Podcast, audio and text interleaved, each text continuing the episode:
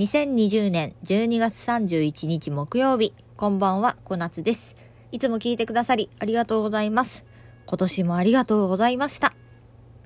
この番組は、ポッドキャスト、ラジオトーク、スタンド FM などの音声配信や、司会業、ナレーター、ラジオパーソナリティといった声を使ったお仕事の経験を活かして、これからの音声配信業界を盛り上げていきたい、小夏の声ブログです。今日は大晦日でございます。私も一応仕事納めをしてまいりました。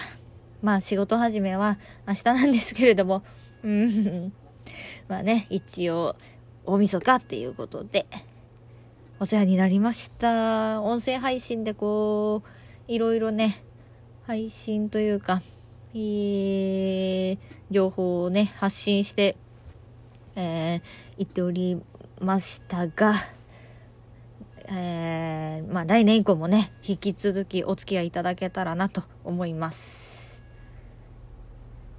さて、今日はもう私はお酒を飲んで、美味しいご飯を食べて、まあ紅白、笑ってはいけないあのあたりをね、まあチャンネルガチャガチャしながら、じゃガガチャガチャっていうとなんか昭和感出ますけれども、まあいろいろね、えー楽しみながら、えーカウントダウンして、あの、ジャニーズカウントダウンライブをね、見て、寝て、明日の仕事に備えようと思います。あ、そうそう、昨日の配信でお便りをいただきました。塚田さん、ありがとうございます。毎日配信お疲れ様です。小夏さんの軽快なトークが一日の終わりの楽しみです。といただきました。ありがとうございます。まあ、来年以降もね、引き続きお付き合いいただけたらなと思っております。声ブログとはまた別になんかやりたいなって思うこともあるので、はい。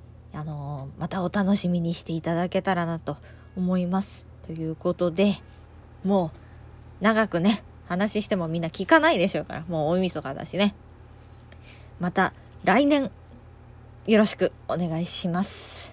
この番組は、ポッドキャストにも配信しております。ラジオトークでお聞きの方は、ぜひ、来年もよろしくと思ったら、リアクション連打、コメント、差し入れ、質問などお待ちしております。ちょっと、最後の最後でぐだっちゃった。もうね、ほんとね、帰ってきてすぐなの。はい。ということで、また来年お会いしましょう。お相手は小夏でした。良いお年を